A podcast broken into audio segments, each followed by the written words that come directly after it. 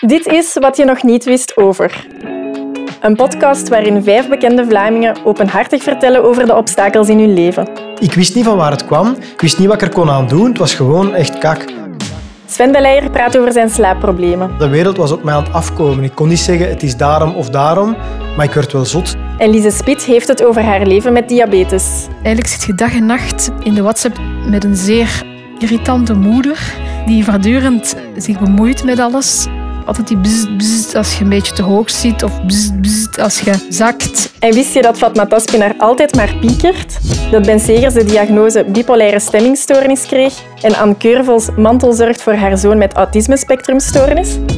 In deze podcast tonen we dat iedereen worstelt, valt en weer opstaat, op zijn of haar manier. Luister naar Wat je nog niet wist over, een podcast van CM in je favoriete podcast-app of via leefmagazine.be.